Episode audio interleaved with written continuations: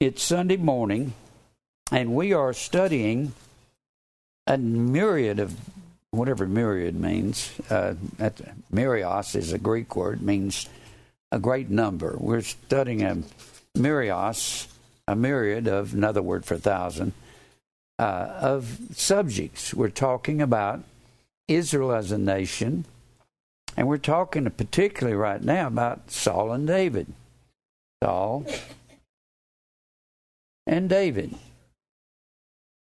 You really need to understand. I have given you I have given you a timeline on the board, and you need to understand the timeline of the Bible. You need to know where things are.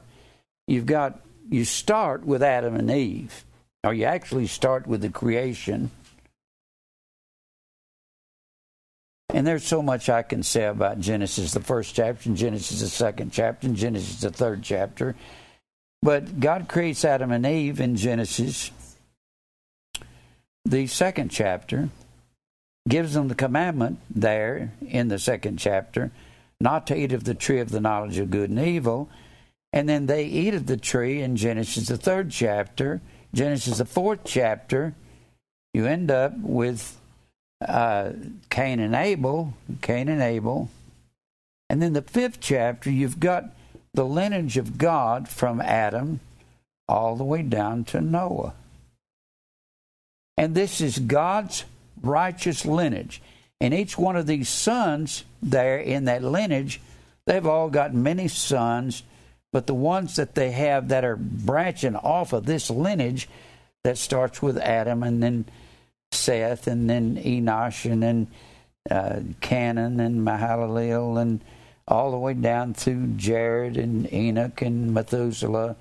And that'll take you on down to Lamech and and uh, Noah and and Noah's son uh, Shem, and then you, that takes you all the way down to uh, all the way down to the flood. Time of the flood, six flood flood. Six through eight is the flood. Then they come out of the ark, the land in chapter nine on the mountain of Ararat, Mount Ararat, A R R A R A R A T.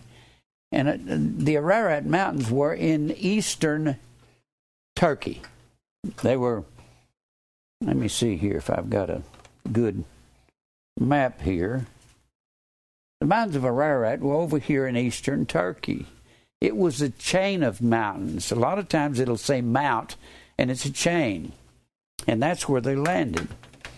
And then in the 10th chapter, they come out of the ark. The ark lands there in chapter 9. They come out of the ark, and this chapter 10 is called the Table of Nations. And you can't hardly find that map. I've got it in one of my old books. And this is where Shem, Ham, and Japheth migrated to. And Abraham migrated, Abraham, Shem migrated down, when he comes out of the ark, he migrates down here to the Babylonian area. That's why he has to be called out of Ur of the Chaldees. We don't know exactly where he was, Ur of Chaldean. Anytime you see Chaldean, that is Babylonian, Babylon. And the Chaldeans were, that were the Babylonian magicians. And Chaldean was another name for Babylon. And they came down, uh, Shem comes down to here. From Shem we get Semitic.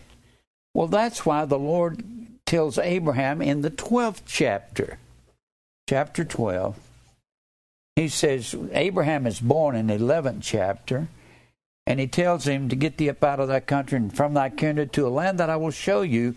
And he has to go this direction right here. God leads him, and Abraham walked not knowing where he was going. You'll see that in the 11th chapter of Hebrews. So he walks up here, comes down, comes down and camps at Beersheba in southern Israel. Anytime you see describing the area of some place in Israel, it'll say from Dan to Beersheba. at the biblical time, during the biblical days, Dan was the furthest area of Israel. Beersheba was the most southern area of Israel, the most southern town at that time.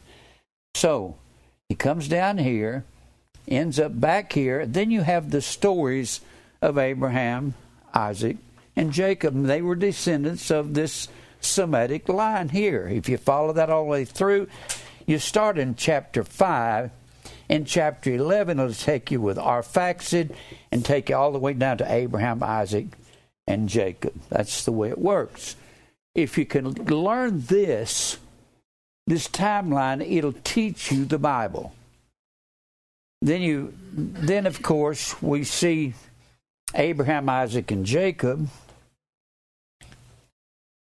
We see Abraham in that 13th, 14th, 15th chapters and 16th chapter, 16th chapters where he says, where God says, Abraham, you're going to have a son, and it won't be this Eliezer, this Syrian in your household. It'll come out from your own bowels.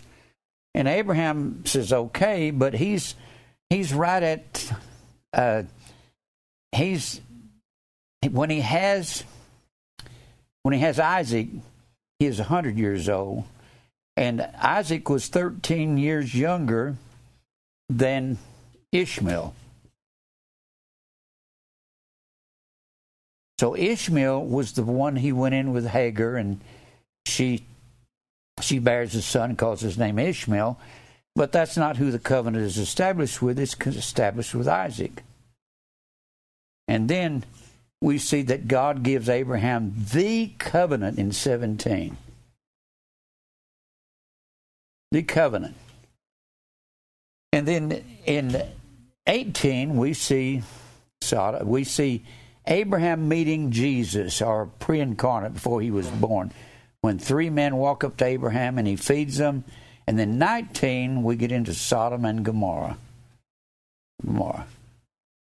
And then you're getting on into Isaac and Jacob area. We see in the 22nd chapter, the Lord tells Abraham, Go offer your son, your, excuse me, I'll get right in a minute in the 22nd chapter is where that the Lord sends, or Abraham sends his servant Eliezer over here. I've got it backwards again. Excuse me. Get these two mixed up sometimes. He says in 22nd chapter, Go offer your son, your, your one and only son. God didn't even recognize Ishmael. He didn't even recognize Ishmael as a son. He said, Offer your one and only son. Then in 24, uh, of course, God supplies a sacrifice instead of Isaac and stops Abraham from killing him. 24, he says, Go over here. They're over here in Israel. And and uh, Isaac tells his servant, Go over here to the land of Haran. We don't know exactly where. All this is Haran in here on that Euphrates River area. Why don't they walk through this area here? That's all desert. You can't travel through that. Every time the Bible would say that Babylon came in from the north, and, but it will turn around and say Babylon was in the east.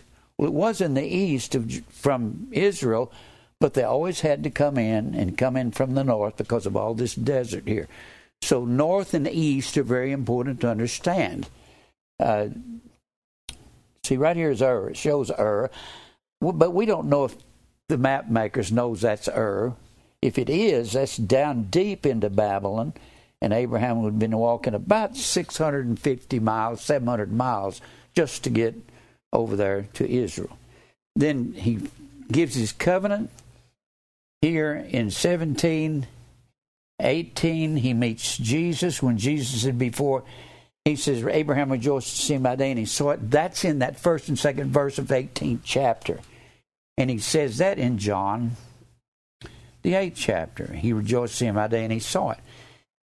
And then we get into Sodom and Gomorrah here, and Lot, Abraham's nephew's in Sodom. He comes out, and, and that's where his wife looks back and she's turned to a pillar of salt. It don't mean she turned into a to turn to a pillar of salt. To turn to salt was an old ancient idiom that meant to die. She died. And she may have been turned to salt, but here's the thing. They were down here in just south, they were in Edom. Edom is the descendants of Esau. They were south of the Dead Sea. And that's where all the salt pits were all around that. If God had have caused those salt pits to erupt and it start spraying salt, salt may have come down may have come down upon her and killed her that way. It don't mean she would like you see in movies, you know what I'm saying? She's walking along and all of a sudden it means she died. You have to know what these sayings meant. And then 24th chapter, that's where uh, where Eliezer goes over to goes over to Babylon or Haran. When you see Babylon or Haran, Haran is the same thing as Babylon. That's also the same thing as Iraq. Iraq, this is Iraq right here. And back over here, Media, Persia is what we call Iran, right over here. Now, all right. 24th chapter, he goes over there and secures Rebecca. And she's feeding the camels and watering the camels there. And he said, The one that's watering the camels, bring her back. Well, you get into that 26th chapter, and that's where Jacob and Esau are born. Jacob and Esau. And when they're born, uh, all of a sudden Jacob starts in on his little tricks. He lies to his father. In the end of the 26th chapter, he tells Esau, You just come in from a hunting trip and you're hungry, and I know you look like you've been sweating all day, and I'll give you this pot of lentils for your birthright.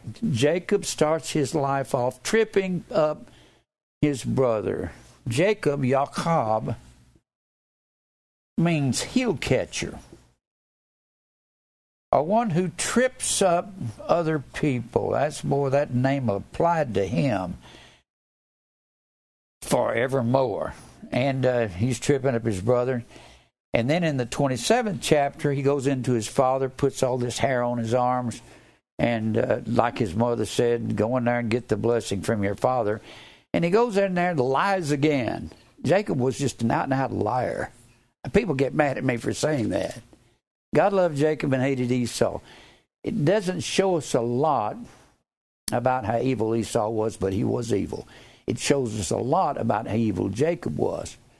And God, uh, uh, and Jacob starts lying to his father. He goes in and says, "Is it?" He said, "It smells like Esau, but it's Jacob's voice." You think his father was fooled?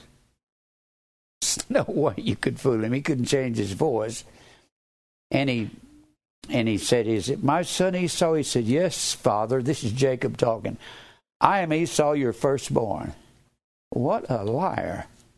To steal the birthright. If you get the official right hand upon his head, then it could never be withdrawn, and he got it, deceived.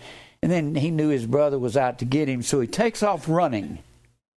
And Jacob leaves town down here, down here in Beersheba, and takes running, goes over here to his family, his father's family, and he runs into Laban, his mother's brother, and he what he decides he wants to uh, uh, marry his daughter Rachel. He sees her at a long distance. He says, "Boy, she is hot. She's a fox. I love her. I want her." So he makes this deal with his father-in-law would be would will be father-in-law. For Rachel, he said, "You got to work seven years for." He said, "Work seven years," and he says, "It's time for me to collect my wife." And so he sends in what Jacob thinks is Rachel. And the next morning he wakes up and he's had had had a night with his bride, but it's Leah. Goes.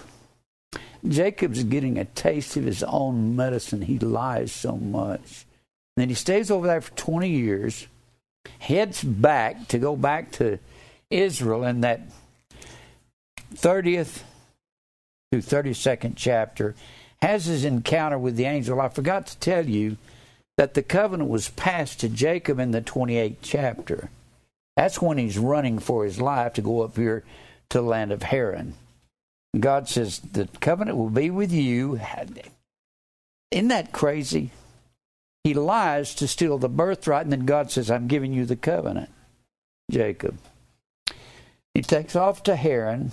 After staying there for 20 years, he comes back, and on the way back, he has his encounter.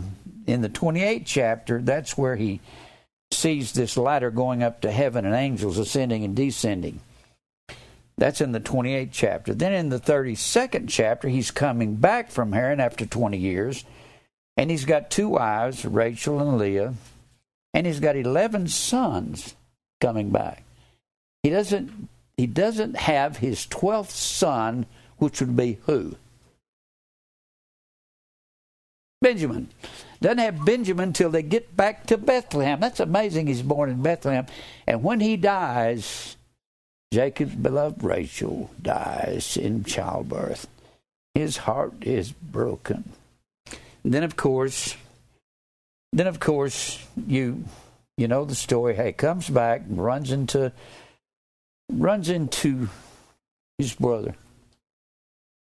And he said, I'm afraid to go back there. He was scared out of his mind. So he puts all these cattle and goats ahead of him. And then he has Bilhah and Zilpah, the two handmaids that had sons by him, and then has a gift going before them. And then he has Leah with a gift with her. Then him and Rachel are bringing up the rear because he is terrified. He is scared to death to go and see his brother Isaac. I mean, excuse me, Esau. He's terrified. And when he finally meets him, he runs and kneels down to Esau and says, Oh, my Lord, uh, these are for you. He says, Esau says, What is all these cattle? He said, They're for you. He said, Brother, I have plenty. Well, you talk about grace. Esau wasn't vengeful. He wasn't trying to get Jacob back. He said, I got plenty. Brother, come here and hug me. And he hugged him. And there was forgiveness. Then we get into the story of Joseph. Joseph is put in charge in the 37th chapter, 37. He's put in charge of everything. He's 17 years old. The Bible says so. It's about verse 4 or 5 there. He's put in charge of everything, and his father loves him more than all the other sons put together. He loves Joseph. And then they, his brothers sell him into bondage over into Egypt. He goes through this adventure. He gets into the house of Potiphar, and Potiphar's wife tries to seduce Joseph because he's good looking and she's beautiful. She tries to seduce him, and he just will not be seduced. He said, I cannot do this and sin against God. So he's put in prison. And then he interprets the dream of the baker and the butler of the of the Pharaoh. And when he interprets their dreams, the baker's taken out and hanged, and the butler is put back in charge. And Joseph says, Don't forget me. And he does.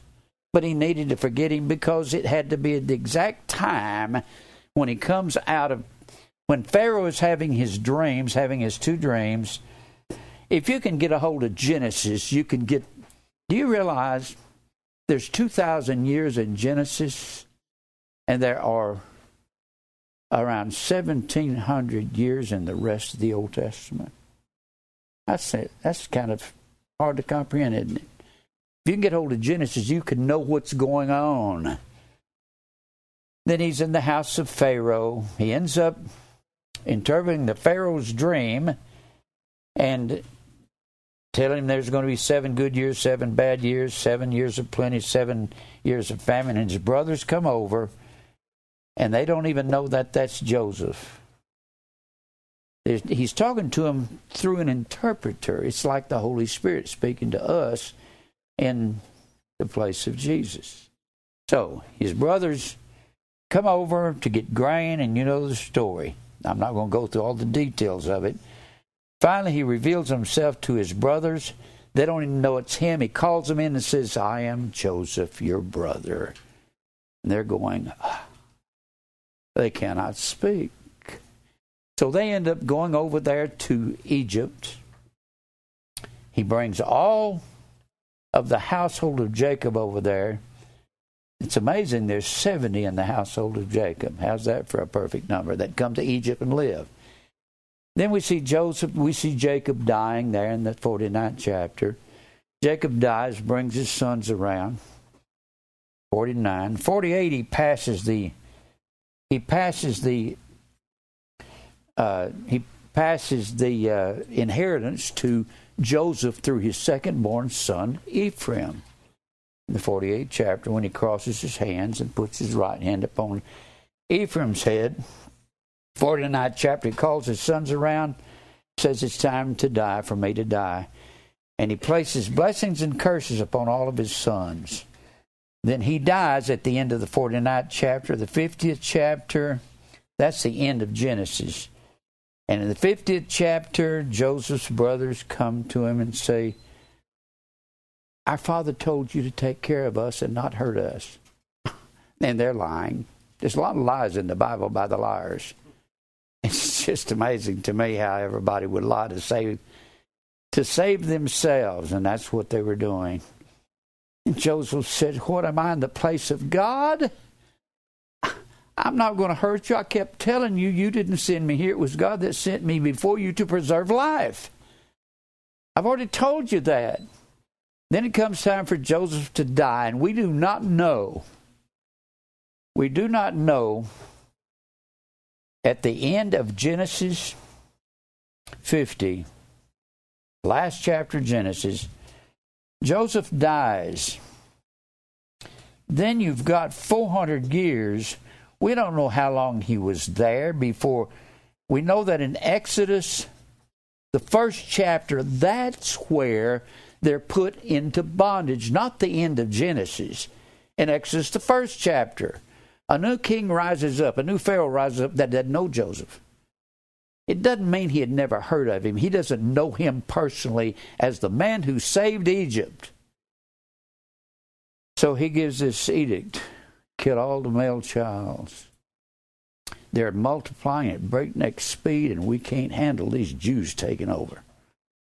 And of course, you know the story. The women would come to Pharaoh, the midwives, and they'd say, our wives, the women are lively and they give birth real quick, and it's before we get a chance to kill them all the babies. They were lying to the Pharaoh. There's some other, there's some more lies, and that's good lies. And then, of course, we know the story about about. Uh, I'm not going to go through all the details of it. I want you to know the details of Genesis. You need to get that down. If you can get that down, you get a whole lot of what the Bible is about. Now, Joseph dies, 400 years of bondage. The bondage starts in Exodus, the first chapter. Moses is put in the bulrushes, Exodus 2. He's born and put in the bulrushes, Exodus 2. And then in Exodus 3 and 4, he goes and speaks to God in the burning bush.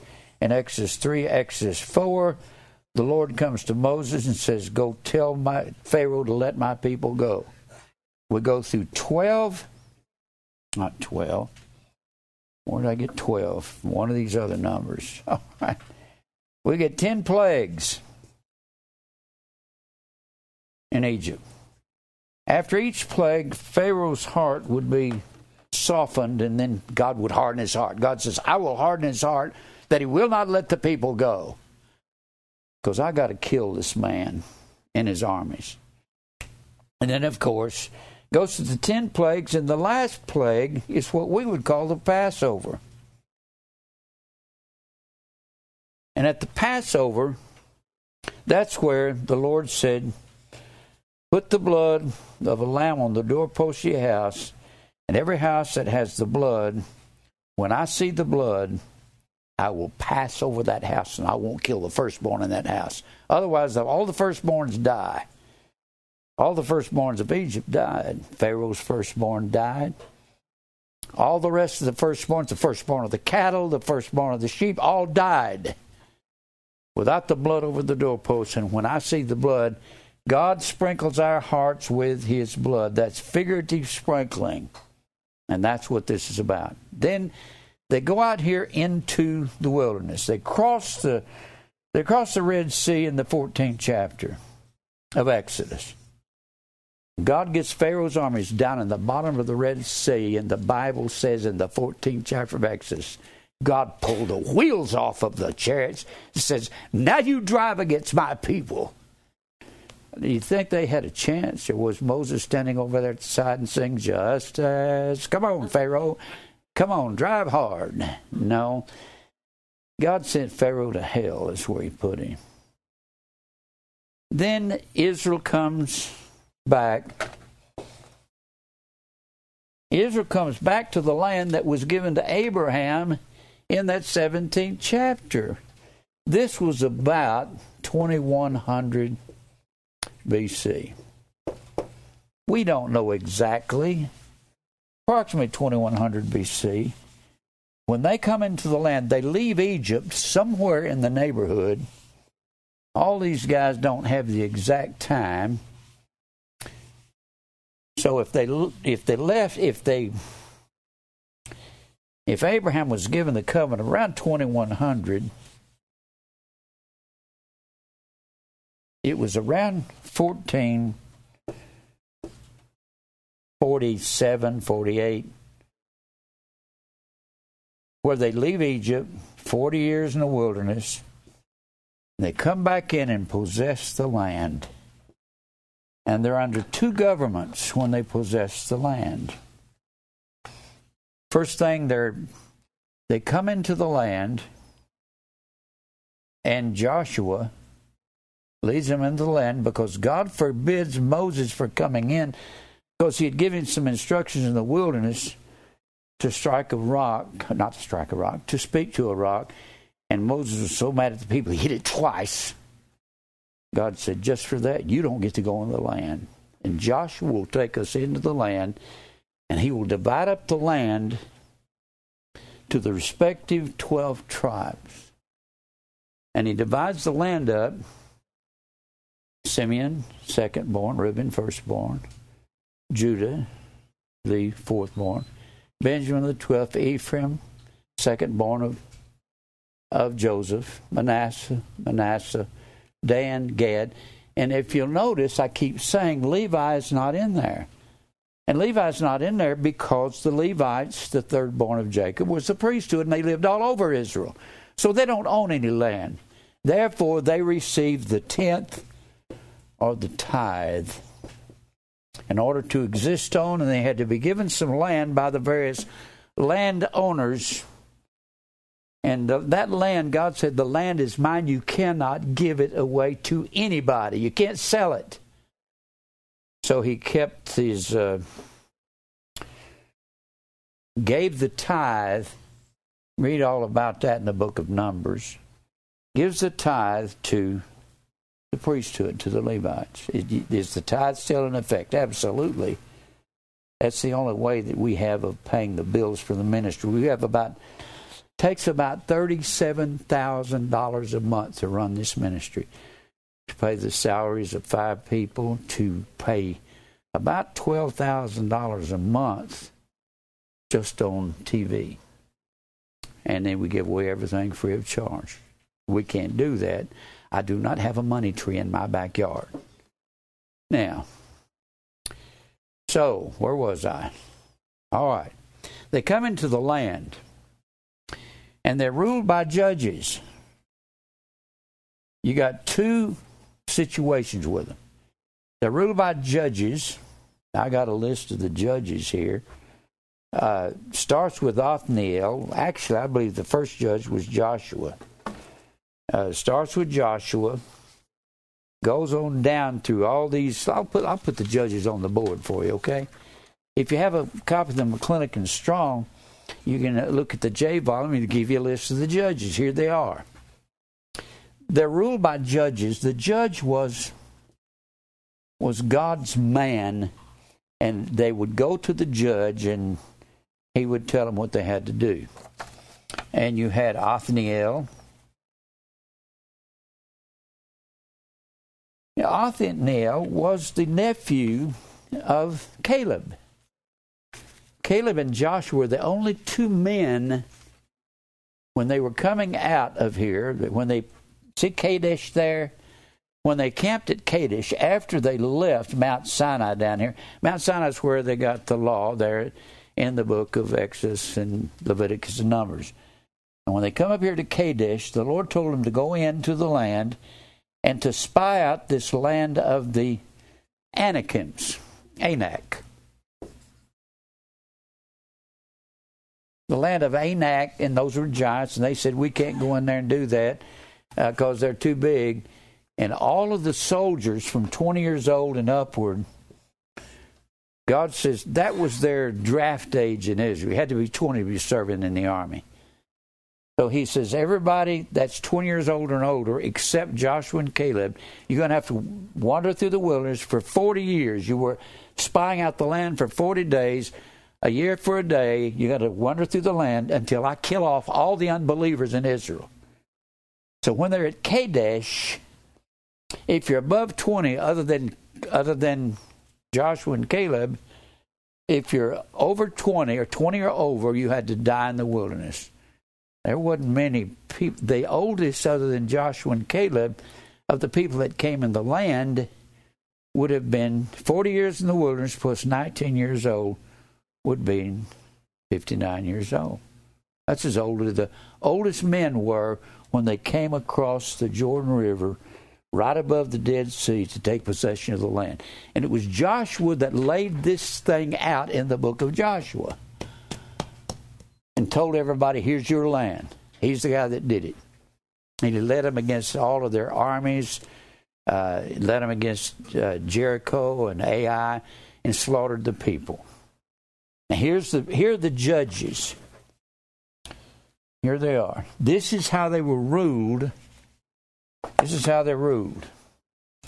They were ruled by Othniel. And then you had after Othniel, you had Ehud. Ehud is an interesting man. The Jews said left handed men were evil. And Ehud was evil. no, he wasn't evil, he was left handed. So God sends him a left handed man to fight their battles. Ehud delivers them. And then uh, he killed Sisera. And then you had uh, Shamgar, or Eglon. Then you had uh, Deborah. Deborah.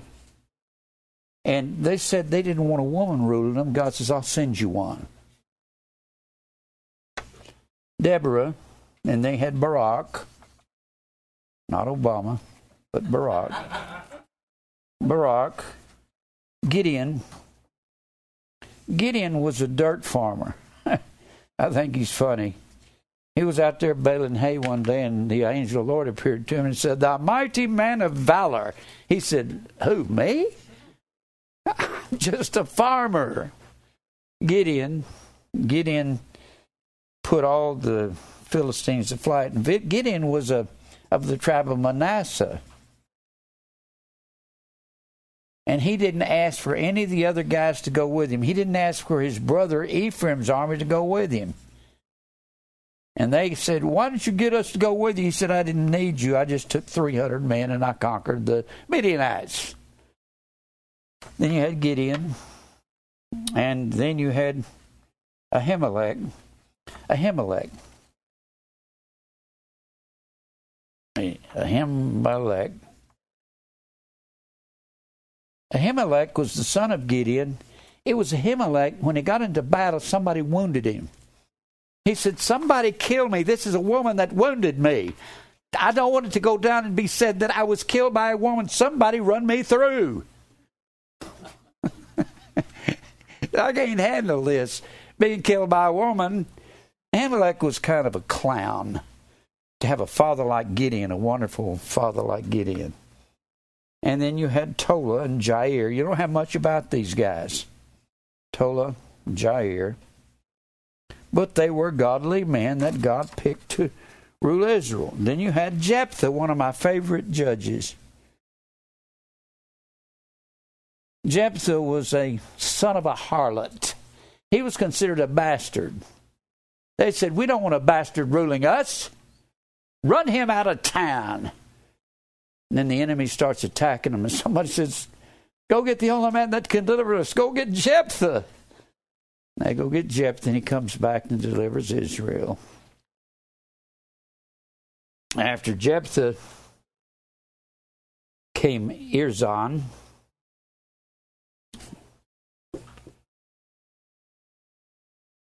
And then you had after this Elon. And then you had the 13th judge, Samson. He killed more people in his death than in his lifetime. It was Samson that killed 30 Philistines one day before dinner. He took a jawbone of an ass and killed a thousand. It wasn't because he was stronger than everybody else, it was that he was keeping his vow to God. But here's the whole point this is how Israel was ruled and then I believe Sam, Samuel, you get into the books of the kings where we are, and Samuel is the prophet in Israel. He's God's prophet, and he would be called a judge. And then we've been we've been talking about this book of First Samuel. Samuel is born there in in the second chapter. His mother is Hannah. And Hannah was barren. She didn't have any children. And she had a, and her husband was Elkanah. And Elkanah, he had two wives. He had Hannah and Peninnah. I guess that's the way you spell it, something like that. Peninnah, and Peninnah had many children, and Hannah cried out to God and said, Give me a son and I'll give him back to you. She didn't say, I want a son or I'm praying for a son. She said, If you will give me one, I'll make him your servant. I'll take him to the high priest. And she conceived and bare one of the greatest men that ever lived, Samuel. And his mother was Hannah. She took him in the second chapter, took him to, e- to Eli. Eli was the high priest of Israel. He had two sons. And his two sons were Hophni. Nah, I'll get it right in a minute. Yeah, Hophni and Phineas. And Phineas. And they were very evil sons. And God and they were not obedient to God. God reprimanded Eli for the way he raised them, said, You never have made him behave. So God says, I'm going to have the enemy, the Philistines, come against you. And I have them, I'm going to have them capture the Ark of the Covenant. We ark of the Ark, without the Ark of the Covenant, Israel has no hope. The Ark of the Covenant was God's throne in Israel. And he would come down out of that cloud, that fire, and sit upon that throne and rule Israel. And the inner sanctuary of that temple was called, the inner sanctuary was called the house of God. That was equivalent to us. Christ is the son of his own house, whose house are we. Hebrews 3 and 6. So he would come down and rule Israel from here, and he had this ark taken away by the Philistines. Then you find that immediately after that, in that fifth chapter that God would bring all these curses upon the Philistines. He brought the emerods.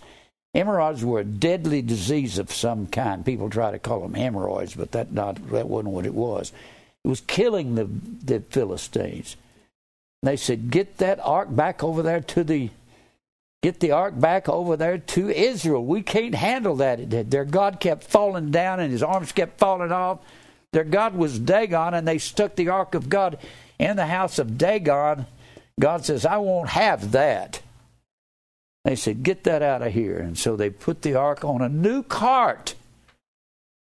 But you're not even going to notice what that's about unless you read the book of Exodus and Leviticus. Exodus says all of the vessels of the house of the Lord had to be carried not on a cart, they had to be carried on poles.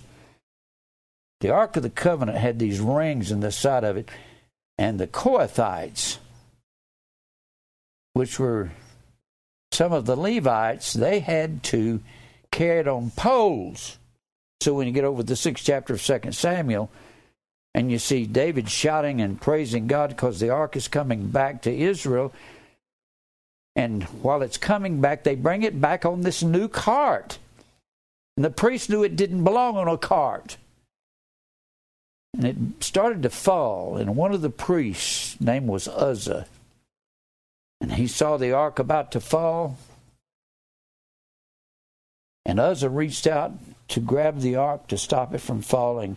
God struck him dead on the spot. He was a priest. It was against God's law to touch the ark of the covenant. David said, What did you do? Kill him. And he, God said, Don't you talk to me. He knew what was wrong and he touched the Ark of the Covenant. Anyway, back over here in back over in First Samuel. When you get to the eighth chapter, the people say, Give us a king. We want a king. And Samuel said, God is your king. Yeah, but we want a king with an army that's got spears and bows and arrows.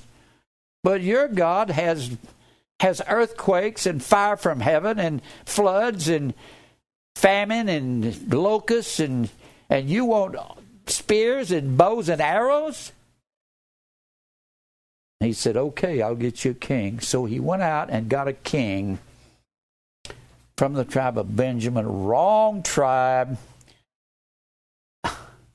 But you know who picked out the king? God. He picked out Saul from the tribe of Benjamin. Got to keep reminding yourself back over here in Genesis 49th chapter, the king has to come from the tribe of Judah. The scepter will not depart from Judah, and all the people will gather to Judah. And Jesus was of the line of Judah, and David was of the tribe of Judah and Saul was of the tribe of Benjamin. So when the Bible says that God, after Saul acts up, 13 through 15th chapter, God says, I've had my fill of you. You don't do anything right. And he was the tallest man in Israel. But does tall make you right? Don't think so. No, some tall men they may think they're better than the rest, but they're not. We got a real tall guy that comes here. Uh, Tony. He's six foot seven. And I told Tony one day, I said, and Tony's a gentle, gentle soul.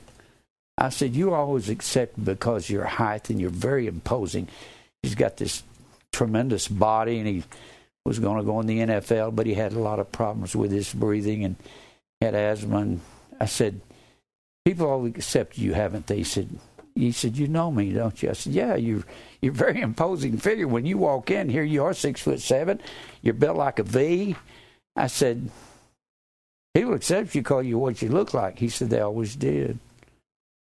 But he's real gentle, real quiet, kind of backward to a point. Just comes up to me and hugs me and says, "Hey, Jim." He's just real gentle and tender-hearted. But a lot of times, tall people are not that way. They think they are what people accept them for.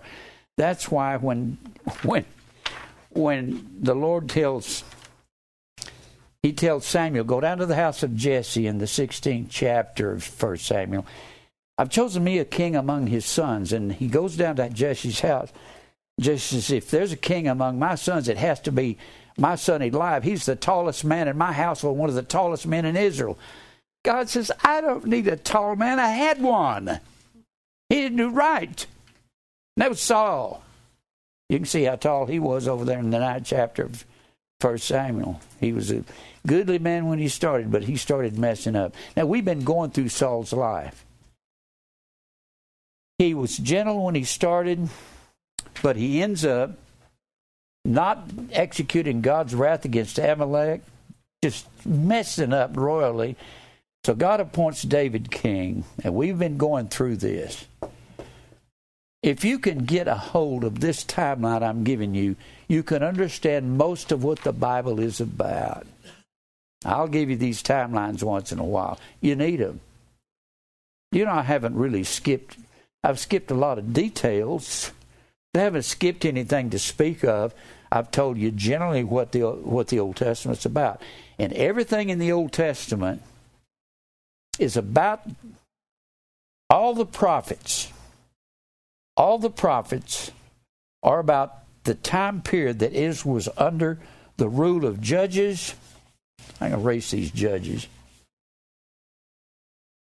It's all about Israel going back, going after Baal and the Grove and Shemash and Molech and Isis and Osiris and all the gods of the people around him. And Israel goes after all these gods. And God destroys them, scatters them all over the earth. But we're not into that yet. You don't really get into all these other gods of Israel to First Kings.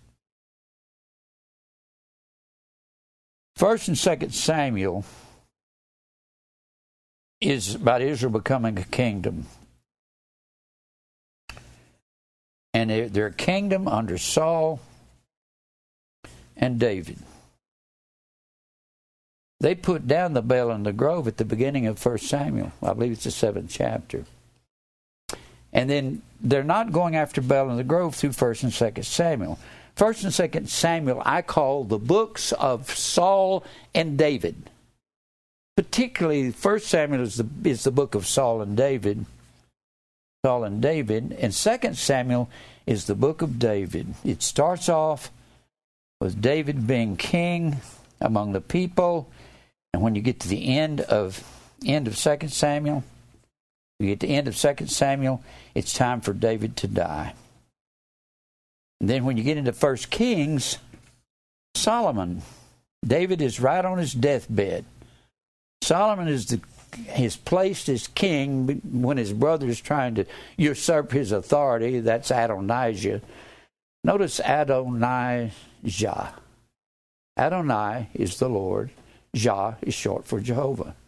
The Lord Jehovah is what his name means. They would put those names together like that. Now, we're talking about First Samuel, and Samuel says, "You want a king? I'll give you king." He picks out. God picks out Saul. That's why God had to repent. It means to turn from making Saul the king because he was of the wrong tribe. The king has to come out of Judah. So when God repents himself, it don't mean God found a Baptist church and walked down there. I said, I want to repent for making Saul king. I just repented my ways. Repent means to turn. So he turned from making Saul king, makes David king in that 16th chapter. Then David goes out and kills Goliath. We talked about that a couple of weeks ago. In the 17th chapter, in the 18th chapter, David's problems begin. In the 16th chapter, an evil spirit from the Lord entered Saul from, from God. Enters Saul, and he starts getting angry because David is getting attention or something along that line. Doesn't like the idea that David's been anointed to be king, and the word gets out and everybody hears about it. Saul goes down there that's not Saul. Samuel goes down to the house of Jesse. Jesse is David's father. And he anoints David at the at the end of the about the mid part of the 16th chapter. Goes out after Goliath in the 17th chapter. Brings brings Goliath to the ground, cuts his head off, and knocks him out with a stone. He didn't kill him with the stone; he knocked him out. Took Goliath's sword and cut his head off. Now that'll kill you. and that killed him. Then he comes into town, and Saul is acting like he don't know David. He said, "Who is this young boy that killed Goliath?" He had tried to put his own armor on him in the middle of that 17th chapter. In the 16th chapter, you get asked for David to come and play his music before him and soothe that evil spirit from God that entered him. It's just amazing. And he's acting like he don't know him at the end of this. When Abner, his commanding general, brings him in to introduce him to, he's going to introduce him to uh, Saul, King Saul. But David is the king in God's eyes at that point. So they come in, and all and the women start singing this song. It becomes popular throughout the land. It's a number one on the hit parade. Everybody knows about it. Saul hath killed his thousands, and David his ten thousands, and Saul is livid. He's attributing to David ten thousand, to me thousands. I won't have this. And Saul starts planning to kill David. And then Jonathan knows that Jonathan is loves David with all his heart. He knows David is going to be king. He submits to David. He turns all of his apparel over to him, takes his coat off, and says, You're going to be king. Here's my sword, whatever you want. I'm going to follow David and protect him. And that's what Jonathan does. Jonathan was a good man. Jonathan over there in that, when Saul was hiding in the 14th chapter, Saul was hiding while the Philistines were, they had thousands of men. Saul had 3,000. He was hiding in caves from them. While he was hiding, his son Jonathan, in that 14th chapter, they're hiding in what's called the caves of, or the rocks of Michmash.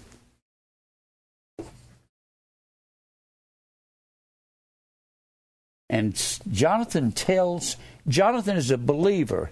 He is behind David, and he tells his armor bearer, Man, you're going to stay here, and if these Philistines tell us to come up and they reach down to pull us up, we're going to kill everybody that's up there, me and you.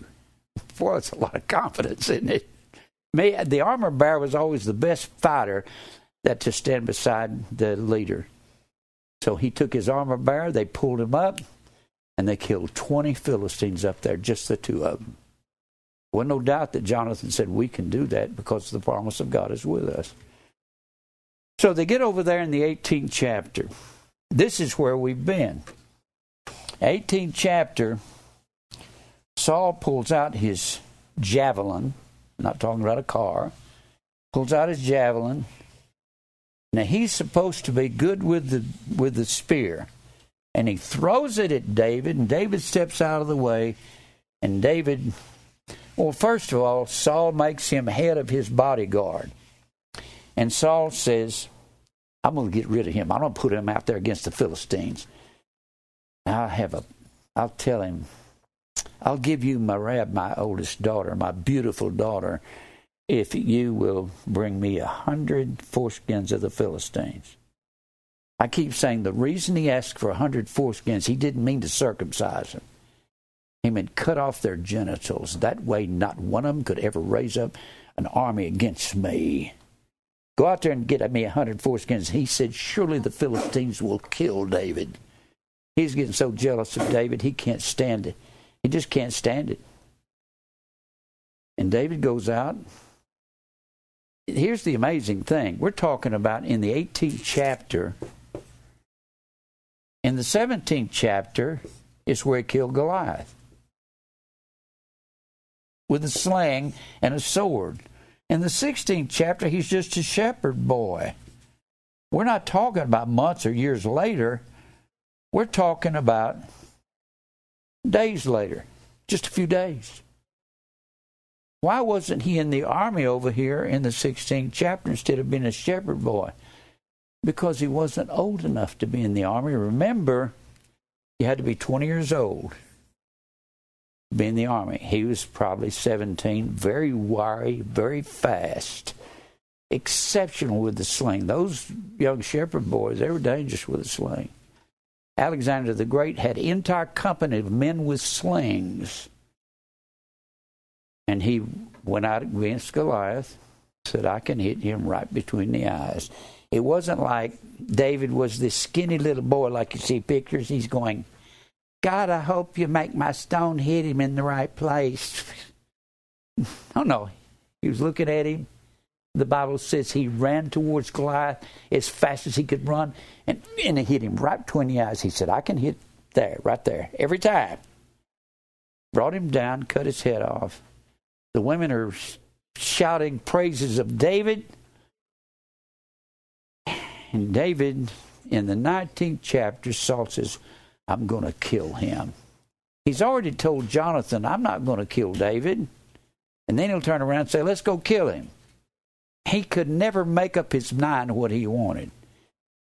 And David starts running for his life from the 19th chapter, chapter 19 to chapter 31. David is fleeing the hand of Saul. The first place David goes is to, to Nob, which is where the priests are. And he goes there and finds Ahimelech. Let's go back over here. Let's go back over to the 23rd chapter of First Samuel. All right. What I'm talking about is about envy. It's about God promising something and you and I are trying to go against the promise of God. God promised David that he would be king. He rejected Saul. Samuel told Saul, Your day is over as king of Israel. You're not going to be king anymore. No more king. Saul's out. David's in. And everyone knew that David had been anointed by Samuel to be the king in the 16th chapter. Everybody knew it. Even Saul knew it. But he's going to fight the will of God. God hath from the beginning chosen you to salvation.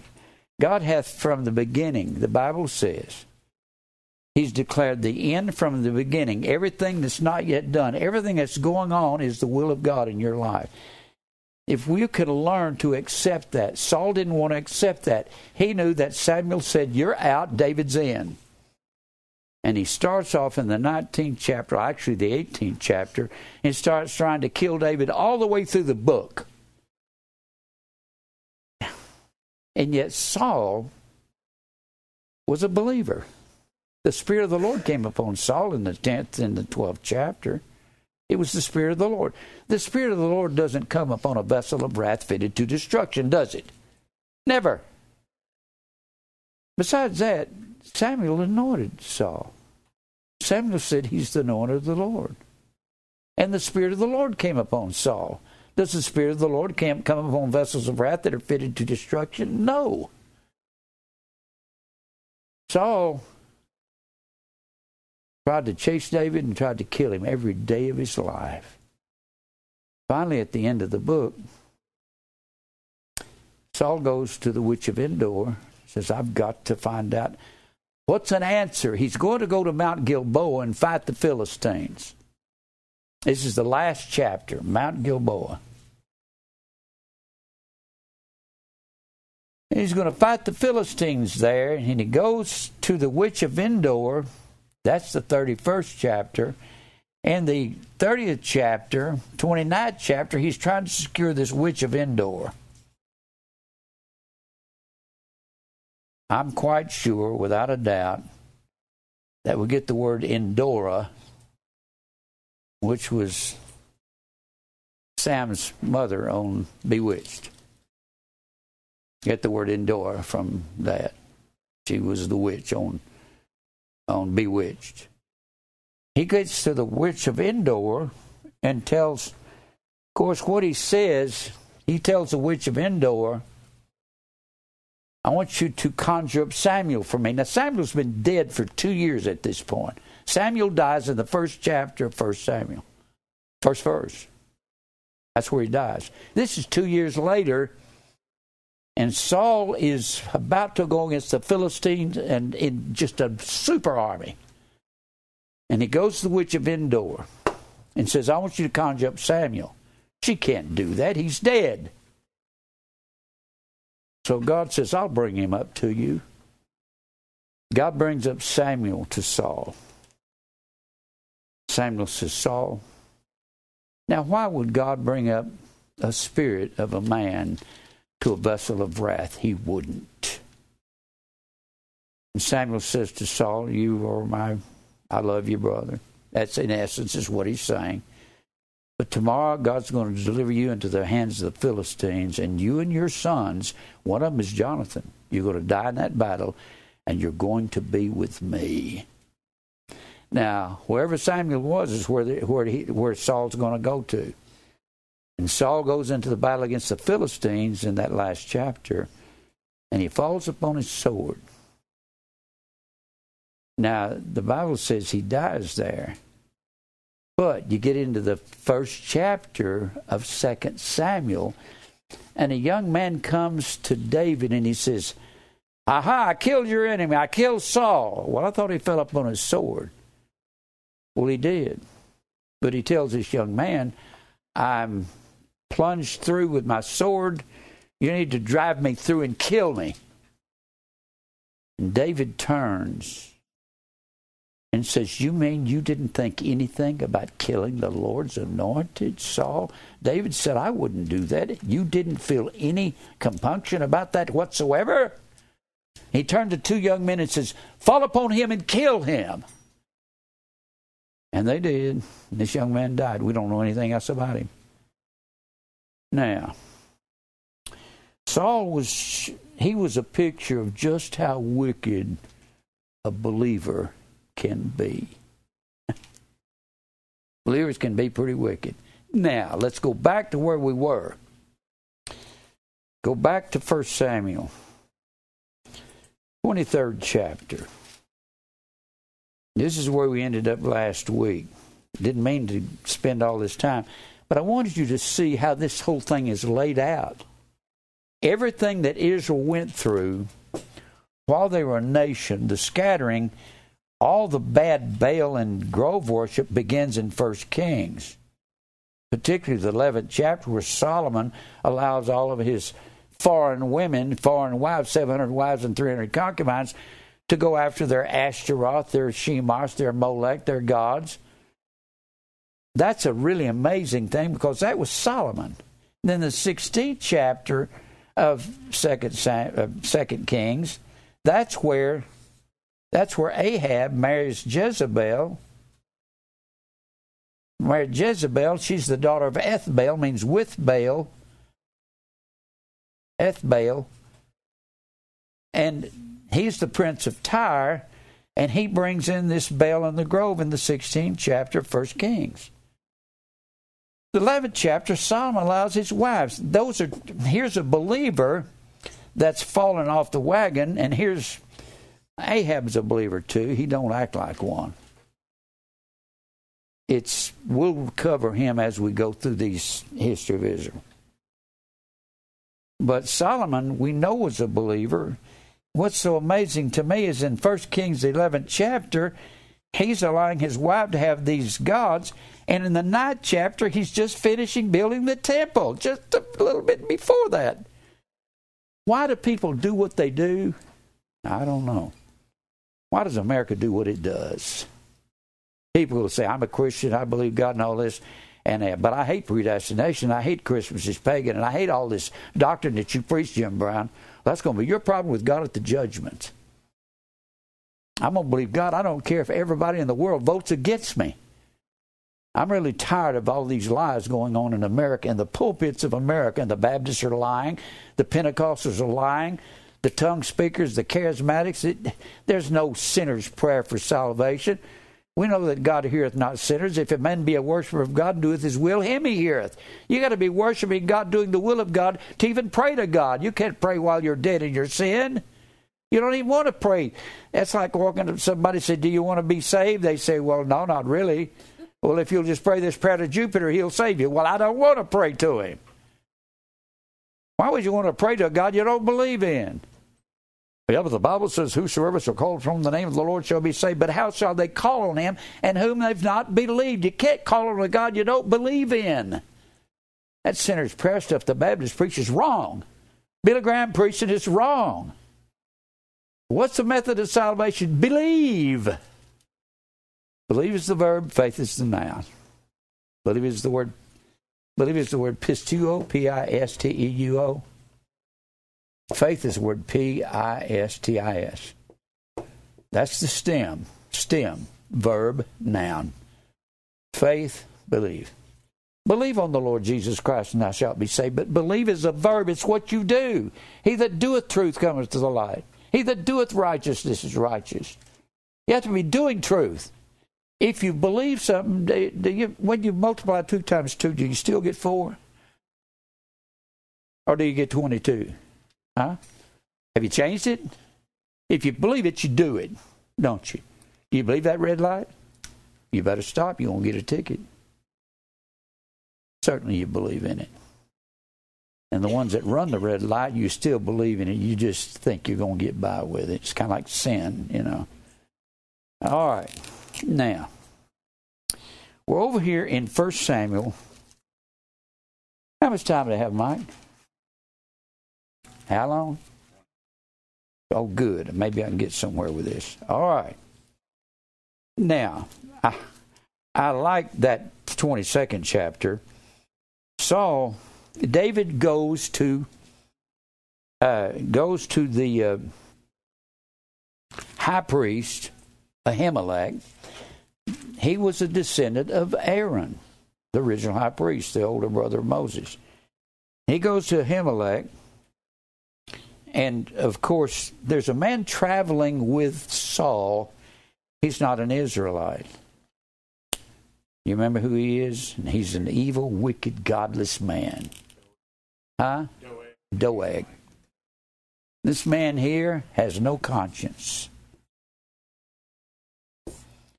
Doeg.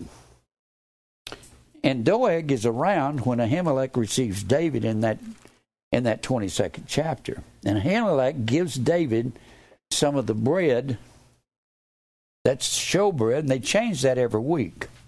Showbread. Gives David the showbread because he's hungry. Doeg is there in the presence of Ahimelech and David. You think he's going to tell Saul? Oh, you bet your life he's going to. So Saul comes in later after David flees. And Saul says, You helped David, Ahimelech. Didn't you?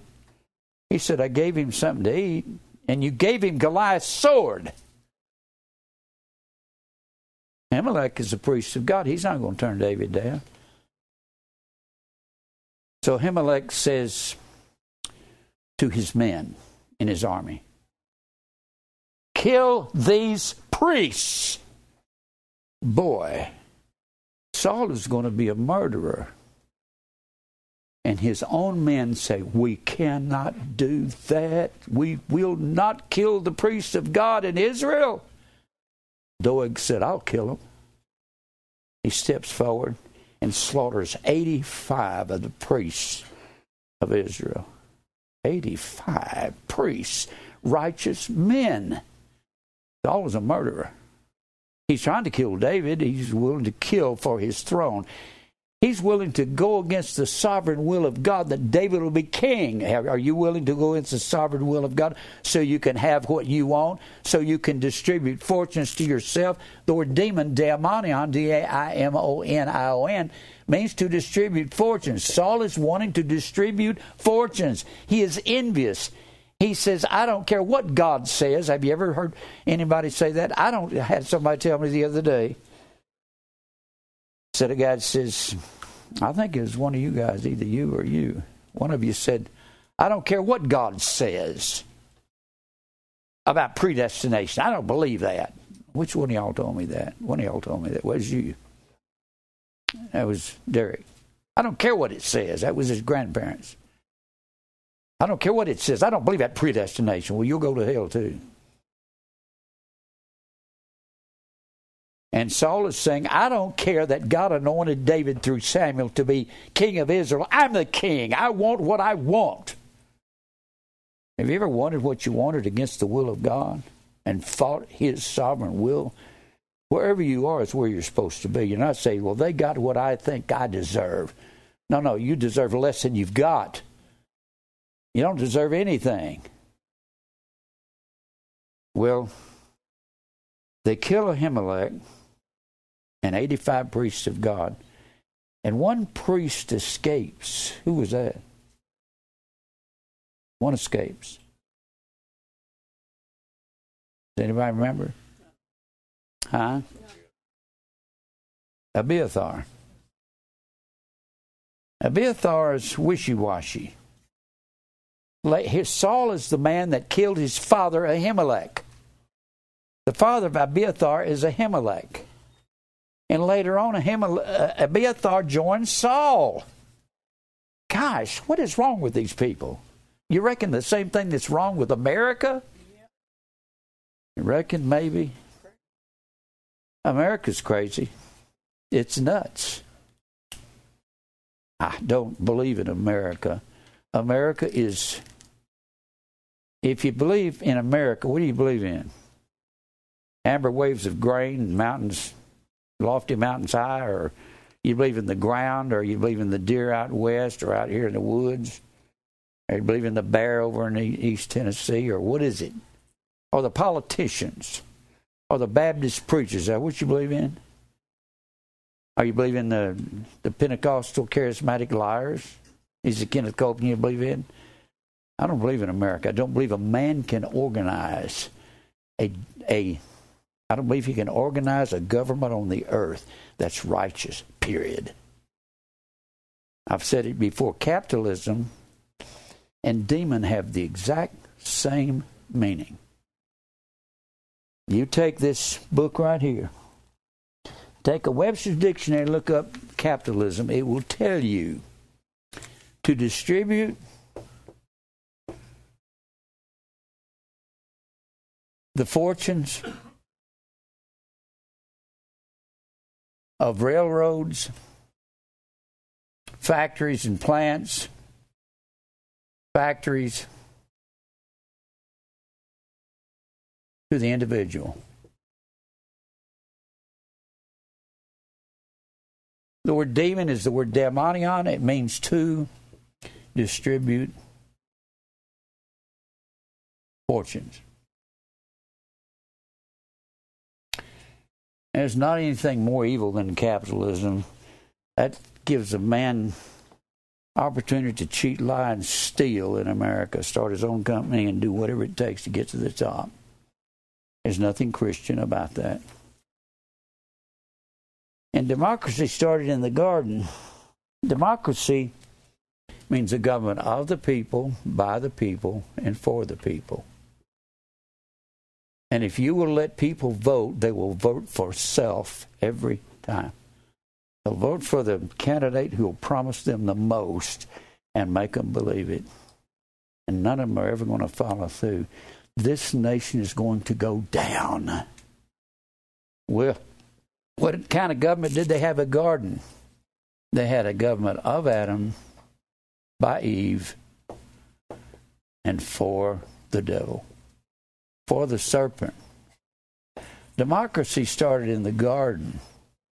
So did capitalism. Eve looked at the tree, saw a tree that was good for food, good for food. She saw a tree that was pleasant to the eye, to eye, and to make her wise. These are the three things, the fortunes of the world. 1 John 2:16. All that's in the world, here's all that's in the world, everything in the world. All that's in the world, lust of the flesh, lust of the eye, pride of life. Same thing, lust of the flesh, good for food. It would fulfill her flesh. Lust of the eye, pleasant to the eye. Remember the word idolatry E I D O L O L A T R E I A. Idolatry comes from ido and latruo. It means to serve what you see. Serve latruo, what you put into your eyes, what you see. And that calls a man to lust, the word lust, epithumia,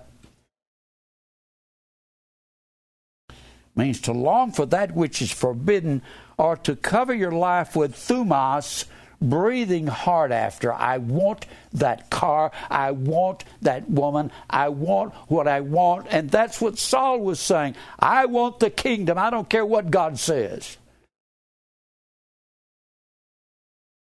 We've got a twisted understanding of principles in America. We don't go by this book. We don't go over the fact that God says, in everything give thanks. It's all you've got is a bicycle. That's all you're supposed to have. If all you have is an old beat up jalopy, that's what you're supposed to have. I've had jalopies in my life.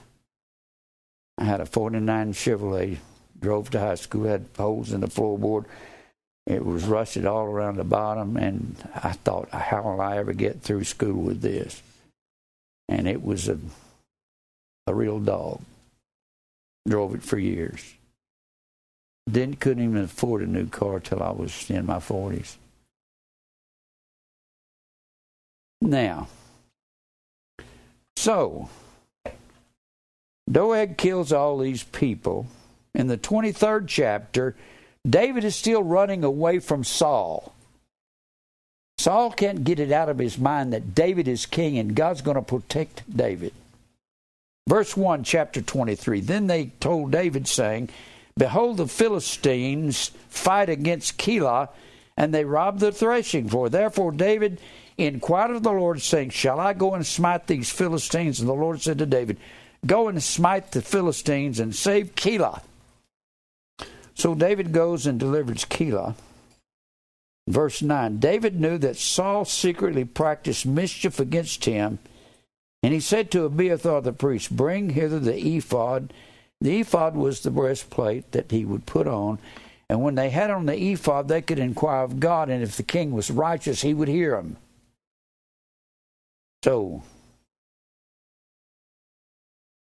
in verse 12, then said David, Will the men of Keilah deliver me and my men unto the hand of Saul? And the Lord said, They will deliver you after you save them. Then David and his men, which were about 600, he's grown from 400 to 600. Remember, here he is, he's got 600 men. And God is delivering him from the hands of Saul with thousands of men. And Saul has got the best in his army chasing David. He's got real bunch of killers there after David. Remember, when he's got 600 men, when you get to 2 Samuel, you get to the 31st chapter, God moves upon Samuel to number Israel. It's God that does it, because David in the 30th chapter has taken credit for winning all of his battles, and he's got a million eight hundred thousand men in his army at this point. And God is saying, You have forgot who delivered you when you had 600 and 400. And David is taking credit. So God says, I'm going to give you a choice of three things. I'll either send your enemies against you for three months. David Nine. Well, I said God caused David to number Israel. So David numbered them.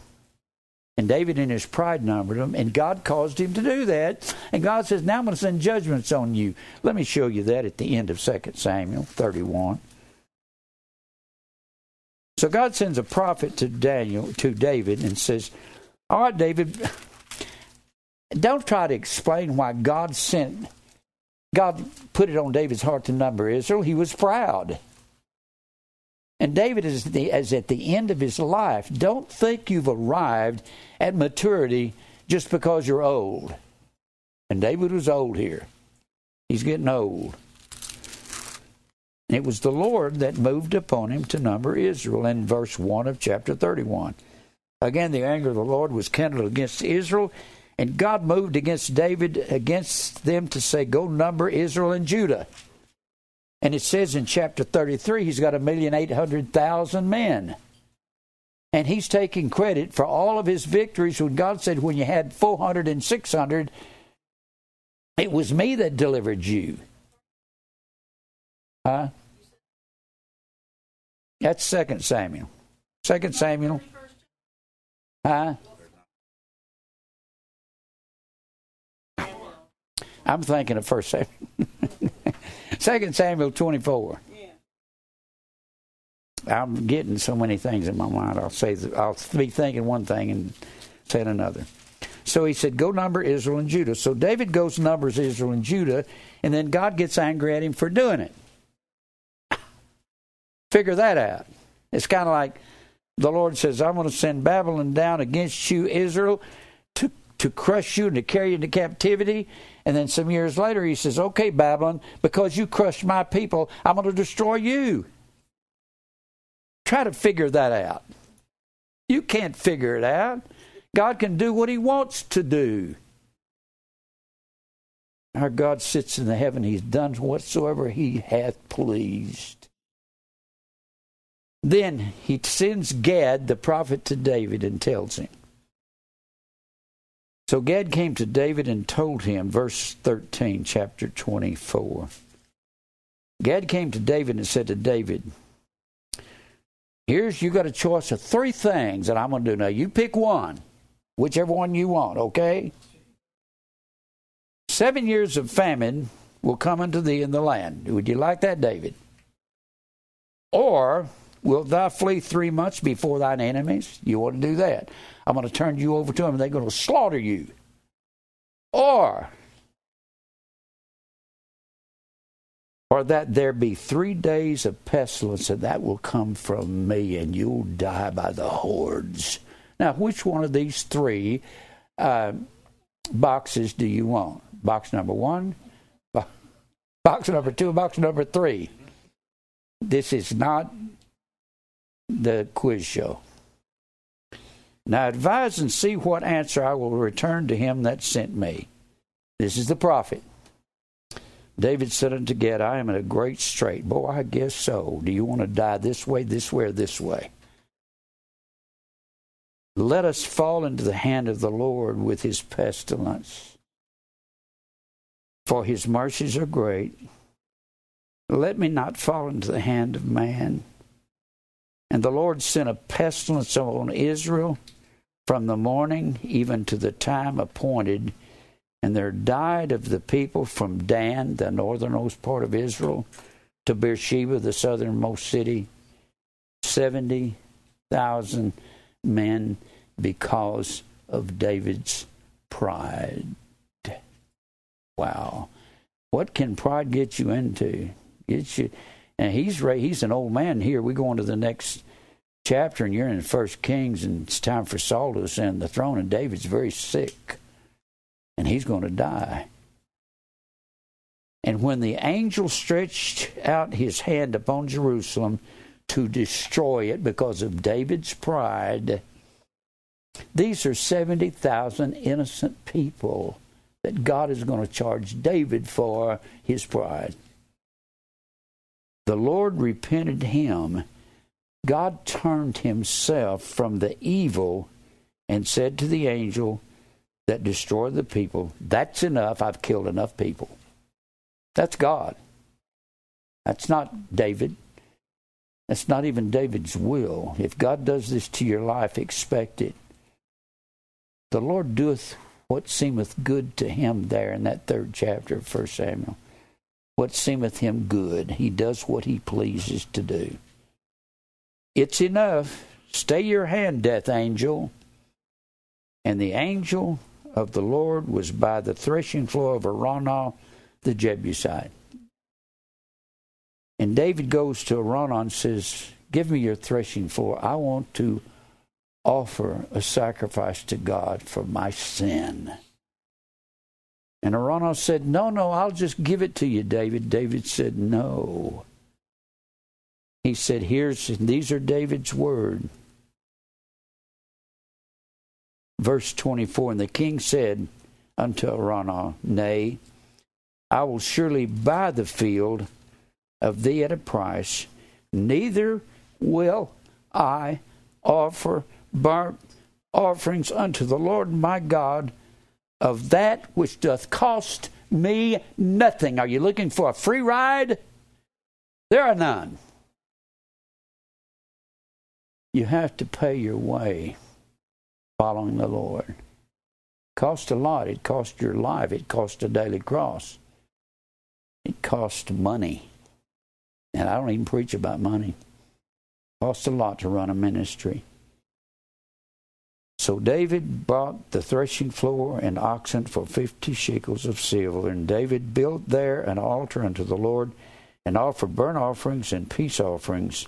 So the Lord was entreated for the land, and the plague was stayed from Israel, and God killed 70,000 people.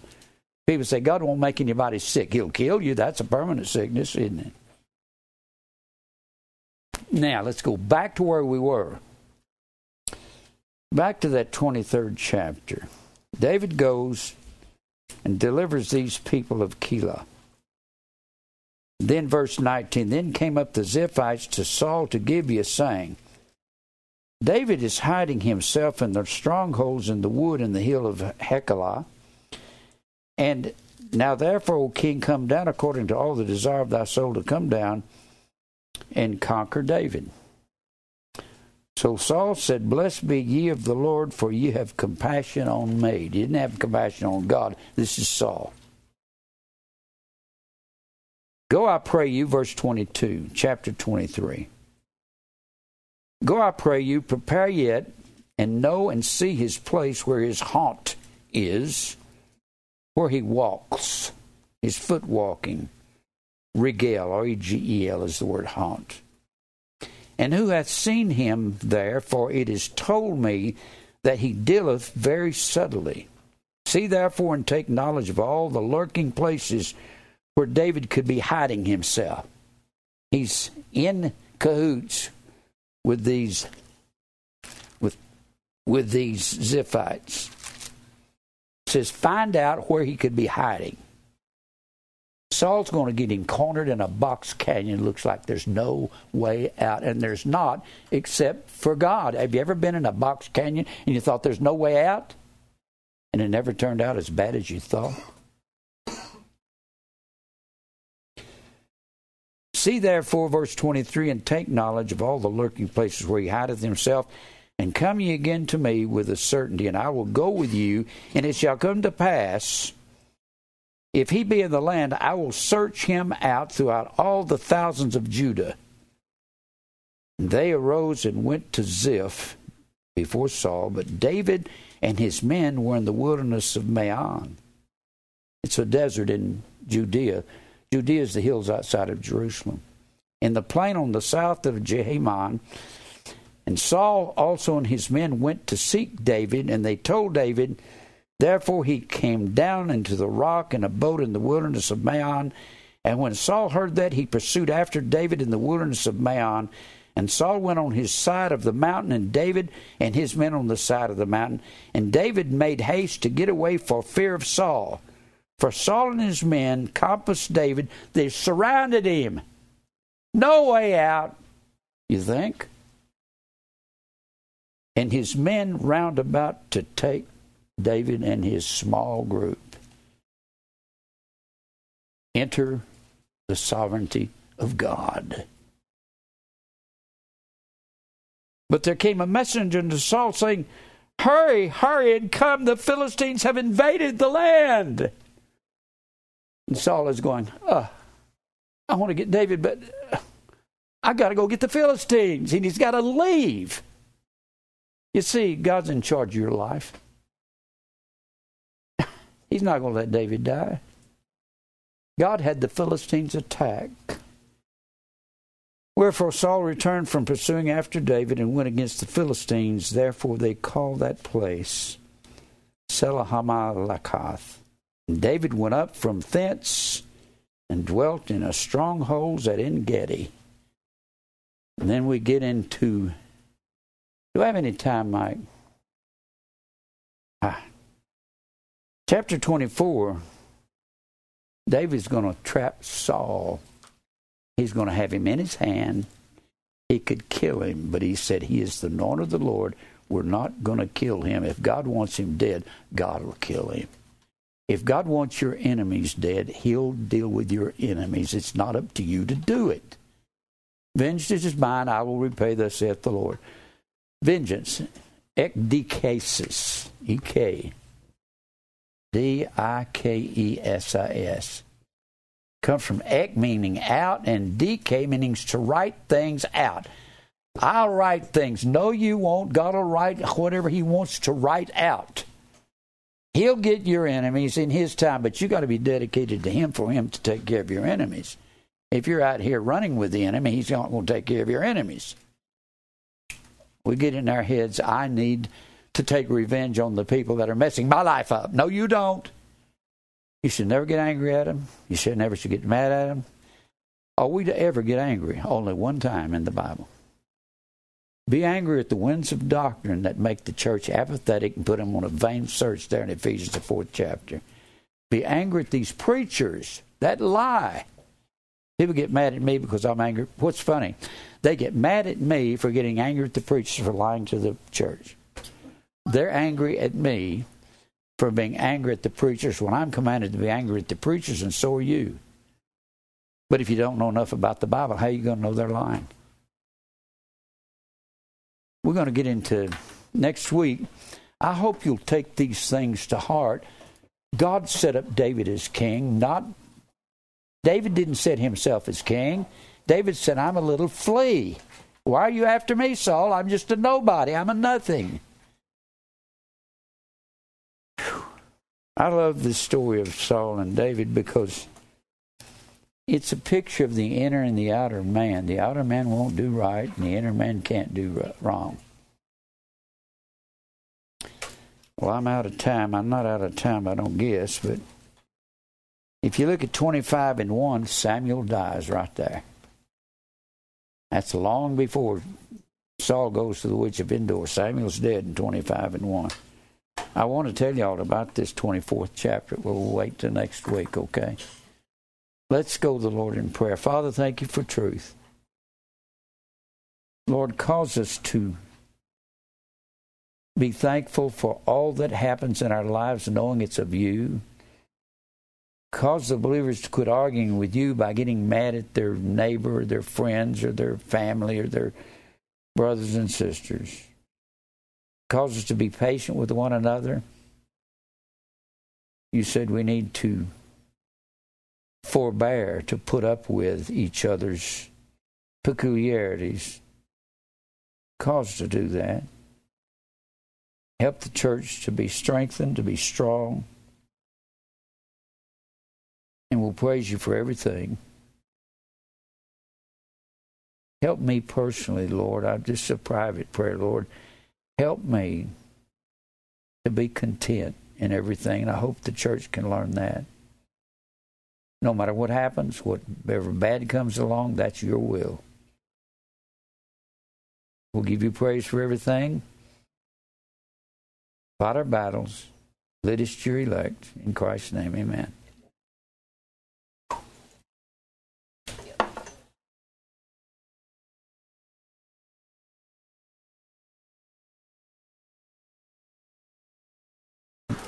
Well, did we learn anything?